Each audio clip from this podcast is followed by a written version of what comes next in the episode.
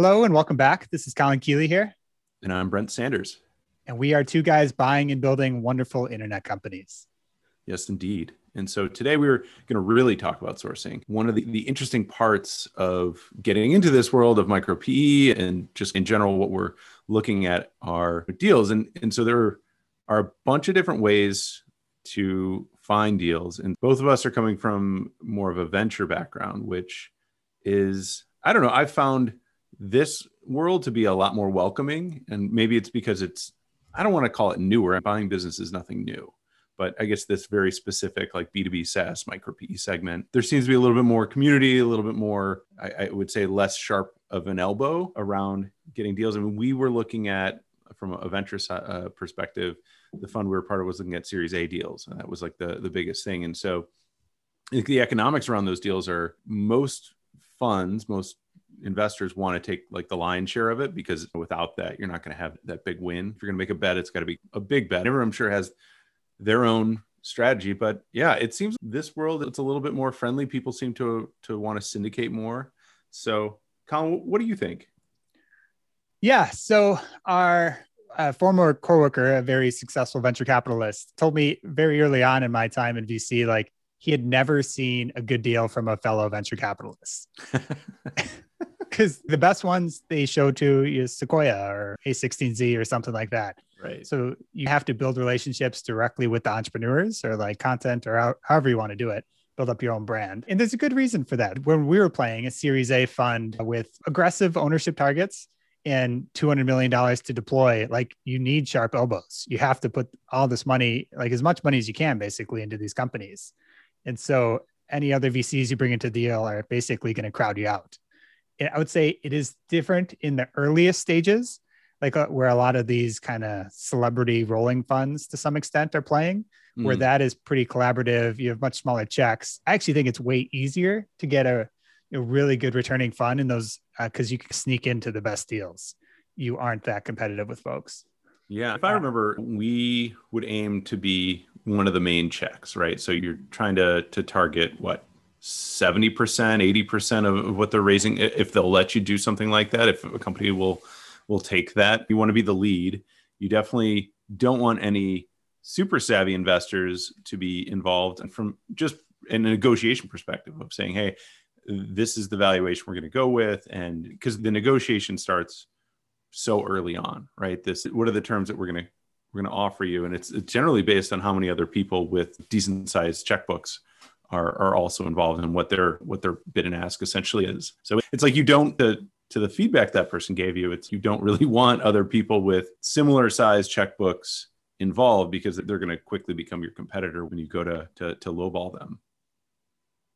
Yeah, I believe we actually took 100% of a couple Series A rounds that we did. I don't think there were even outside investors in some of them. Then that fits the profile of the the fund that we were part of. It's you want to. There's really no point. and I believe so far those investments are actually looking really good. So I can't, while I'd like to think, and I think I say this a lot about our, our prior venture experience, I'd like to to say that's not the way to go about doing it because it seems very harsh or very different from I think how we're trying to position Vern as founder friendly and but it is it's been working right for venture. And so I don't know if it's totally different or not. Maybe just the general dynamic that in funding rounds there's usually more than one investor but yeah being the only one making it seem like hey i'm the only one who's going to pull you out of this this hole and then we're going to we're going to help you elevate you to the the next stage and the next stage and the next stage.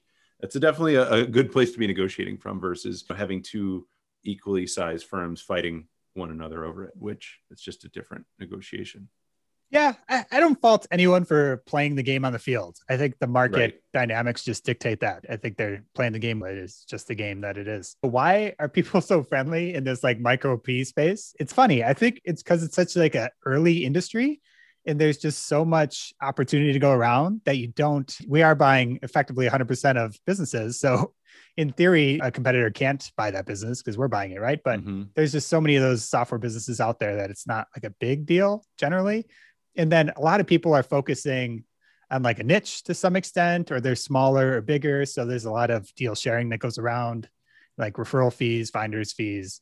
So you can make a good amount of money by being friendly and sharing good stuff that you see. Yeah. Yeah, it's great. The community aspect is nice. It seems like a lot of this stuff floats around on Twitter. I, I don't know if like places like Hacker, what was it? Not Hacker Rank. I'm thinking of the developer site. What was the the place where we we listed avocado originally, like when we were doing releases? Shoot, what was that called?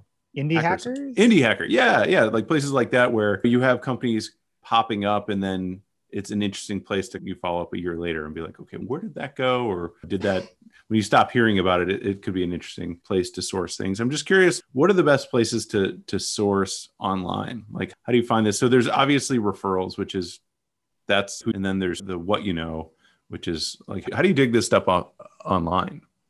Yeah. So referrals are, I think, how we're going to see the best deals going forward. In all likelihood, will become known for this and people refer to us. But this sourcing has definitely been the most opaque part of the process a lot of people are very happy to talk about like how they're structuring deals, how they're finding investors, and then you get to sourcing and they're like, "Ooh, uh, proprietary, uh, hush hush." So yeah, people are like quiet about that, but I, I'm happy being an open book. So I have been talking to all these folks, and I'll basically just go through everything I've learned and all the notes I've taken.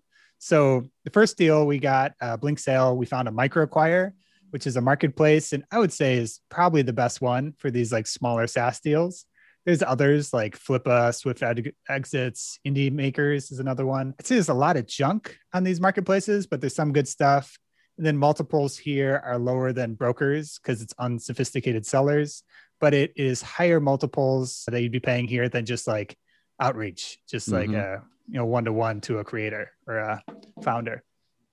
After that is brokers and interme- intermediaries. So this is where they nicely package up your business for sale I've, these are quite a bit higher multiple uh, multiples, more buyers. You also pay a fee. So the best broker here, I would say, is FE International.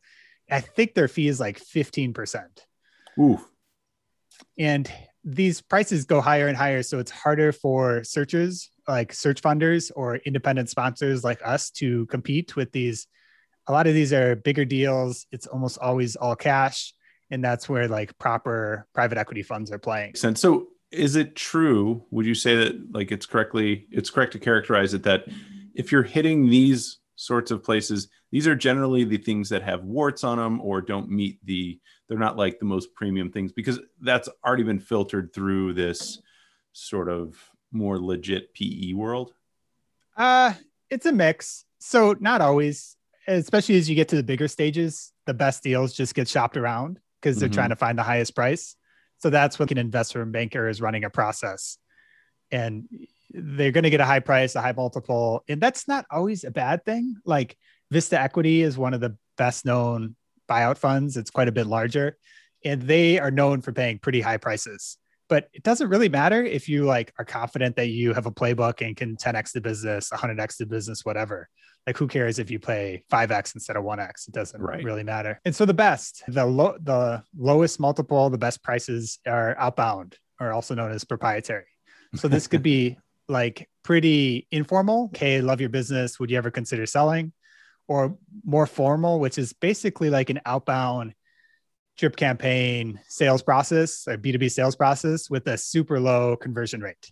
And so yeah. this is roughly uh, I'd say search funders spend like 80% of their time here doing this outbound sales. And often this looks like you pick a category a theme. For example, like Blinksale, you could look at all invoicing software and you basically make a market map and build out lists. And then you do outbound email with custom messages. And you have to hire VAs or interns to do this because it's a lot of manual work. Yeah, we've done this for formulated. We just got done doing a bunch of cold. We've talked uh, at lengths about cold emailing and I think we know how to do that for different segments. And for starting up businesses more on the venture side, that's always like the one of the first things we'll start doing is cold outreach and, and outbound. But it seems like a, a, an extra hustle when it's it's somebody selling their business. It's not just getting a customer to sign up for a product or hop on a call for a demo. This is sell us your baby. And I would imagine I used to get tons of emails for the agency I ran and in any business I, I run. I'll somehow get on a list and it'll be some cold email about, hey, we love what you guys are doing. We offer financing. Wouldn't you like some liquidity? Is it time to take a break? You know, whatever messaging they try. I, I could only imagine that the people that respond to those want to talk for at lengths and they've the potential for wasting time could be really high that's my only which is probably true it's my only concern about that approach is just you're going to talk to a lot of people that getting them to make that decisions is going to be pretty difficult yeah, there's a big education component to it. So everyone thinks their baby is worth, you know, 10x, 100x revenue because that's what they see the news stories of venture capital raises at. Mm-hmm. So it's you have to educate them. That's not really what this market is. But you you're sending you know, thousands of emails, whatever. You only really need a few to go all the way to a sale. So you will get some kind of amazing deals that way, even if the conversion rate's pretty low. And it know, we haven't really started doing that yet, but at some point it's almost certainly worth it to put an intern, put an associate, put a VA, someone on it to just be building up that, sending out 20 emails a day or something like that. Yeah. Yeah. You got to put it out there. Are there any other like cold methods? Like the referral is obviously, in, in my mind, that seems the best way to, to get a deal. And then everyone's getting a payday in a sense if it comes through. It's like syndication, which is essentially something comes into us, it doesn't fit, we hand it to a friend, they close the deal, some sort of referral fee may make sense for something like that versus broker seems like a, a great option too because it's okay what you're getting is going to be of a certain quality like somebody is at least sees value to spend their time on it and knows it might be fit but they're going to take such a big piece so it but to your point it's like if your plans are to to double a business who cares if you pay a little bit more it's not like the end of the world yeah, one thing there, syndication means something specific here. So that syndicating a deal is we commit to do the deal and then we raise equity to do that deal. So we are the ones doing it. Like a referral or like a scout program is what you meant, I think, where that's like someone refers a deal to us and we pay out some percent as like a finder's fee. Thank you for sending this deal. And so syndicating is, hey, we're going to do the deal, but we're going to bring other people in to, to put in equity yeah equity debt partners that kind of thing that's what an ah. independent sponsor is this is why you have terms. this is why you have the mba this is exactly yeah. why we have you here this is great oh yeah in my mba took all these venture capital classes and they would divide us up vc pe lab two separate classes and now I realize I took all the wrong classes. I'm trying to. One last one we haven't touched on. So there's referral where people send us deals, and then there's just like inbound, direct inbound, or like relationships. So building relationships directly with these bootstrappers, these indie creators, these founders. That is what we're doing, I think, with this podcast or what I'm doing with Twitter or blogging. I think I, am going to start going on more of a podcast tour so people know us, know Vern, and send us deals directly, and then we don't have to pay that finder's fee. And then I've been playing around with the idea of starting a course, like a micro PE course, both for founders to sell their business and for other folks like us to buy businesses. I just find this to be about the most opaque industry that I've ever really been a part of. And I, would like to be the, the people that, or we could be the people that like blow it open and like, yeah, open the kimono. And it is a chance you're launching like a thousand competitors, but I think your deal flow will just be worthwhile. Like, I'd rather win on being the best stewards of a business than getting the lowest price or some version of that. To your point, I think we both see that There's so much opportunity here. There's not enough like the balance right now at least it's there's plenty to go around for everybody it's just and furthermore like just a, a general mind state if you look at the world from a, a stance of abundance like you're going to get abundance if there's enough for everybody and you look at things like that it's just that's the way to, to live your life versus oh there you want to hoard everything because there's scarcity and, and we need to get all the the things maybe that is truly the the capitalist way of going and but i think we'll see more abundance by looking at things with abundance. I would love to to see a course get out there. I'd love to see more tools out there for even on the tech side. Okay, how do you get how do you get your numbers in order? Because that's probably one of the biggest barriers that I've run into less so in buying, but more so in selling is just making sure once you decide you want to sell something, you have to start getting your books cleaned up. So you're telling the correct story and you're showing the correct numbers and furthermore that they're accurate and that there's consistency around things. Because I, I, think when you show up and you're like the code base is part of it's not here and some of it just being disorganized will ruin the process. That to me is like number one thing as a an, uh, an owner. So I, I, would love to like work on more tools more and there is a lot out there for hey are you thinking of selling your business? You got to do these 10 things. But I do think understanding what happens in a deal, what are the agreements that you're likely going to sign, what are the the sticky points of those what we ran through with Blinksale, just like understanding liability understanding what you're purchasing versus what you're not and make putting that into plain english and understanding like what's reasonable and what's not i think would be a great just resource out there for both sides both buyers and sellers. Yeah people have done this in venture capital maybe 20 years ago where this is this is what a friendly a founder friendly term sheet looks like and this is what it should be. And uh, someone just has to come through private equity and be like hey this is this is standardized. This is what's fair to everyone. There's no shady stuff in here. I just it has to be done at some point. I don't know if we're the people who do it or other people are going to do it but it seems inevitable that things standardize yeah we complained about this when it came to the process with uh, legal docs which we see safe notes and the Orrick guide. Like if you Stripe Atlas, you get the, the, sort of Orrick agreements that are just they're plain and they're straightforward. And it's yes, they're going to change, but this gets you out, out the door, which is probably easier to do with a new company. But I guess as we do more, we should get more exposure to what are the differences between them. And yeah, maybe there is a big opportunity to create a standardized legal guide. Or I, I think you were saying there was somebody who was potentially trying to work on that or trying to build a way to to transact faster. But yeah, yeah people are working on it. It's unclear. It doesn't seem like anyone is very far along. It seems like mostly like a Webflow site, a WordPress site. It's nothing like AngelList or some equivalent yet. Mm-hmm.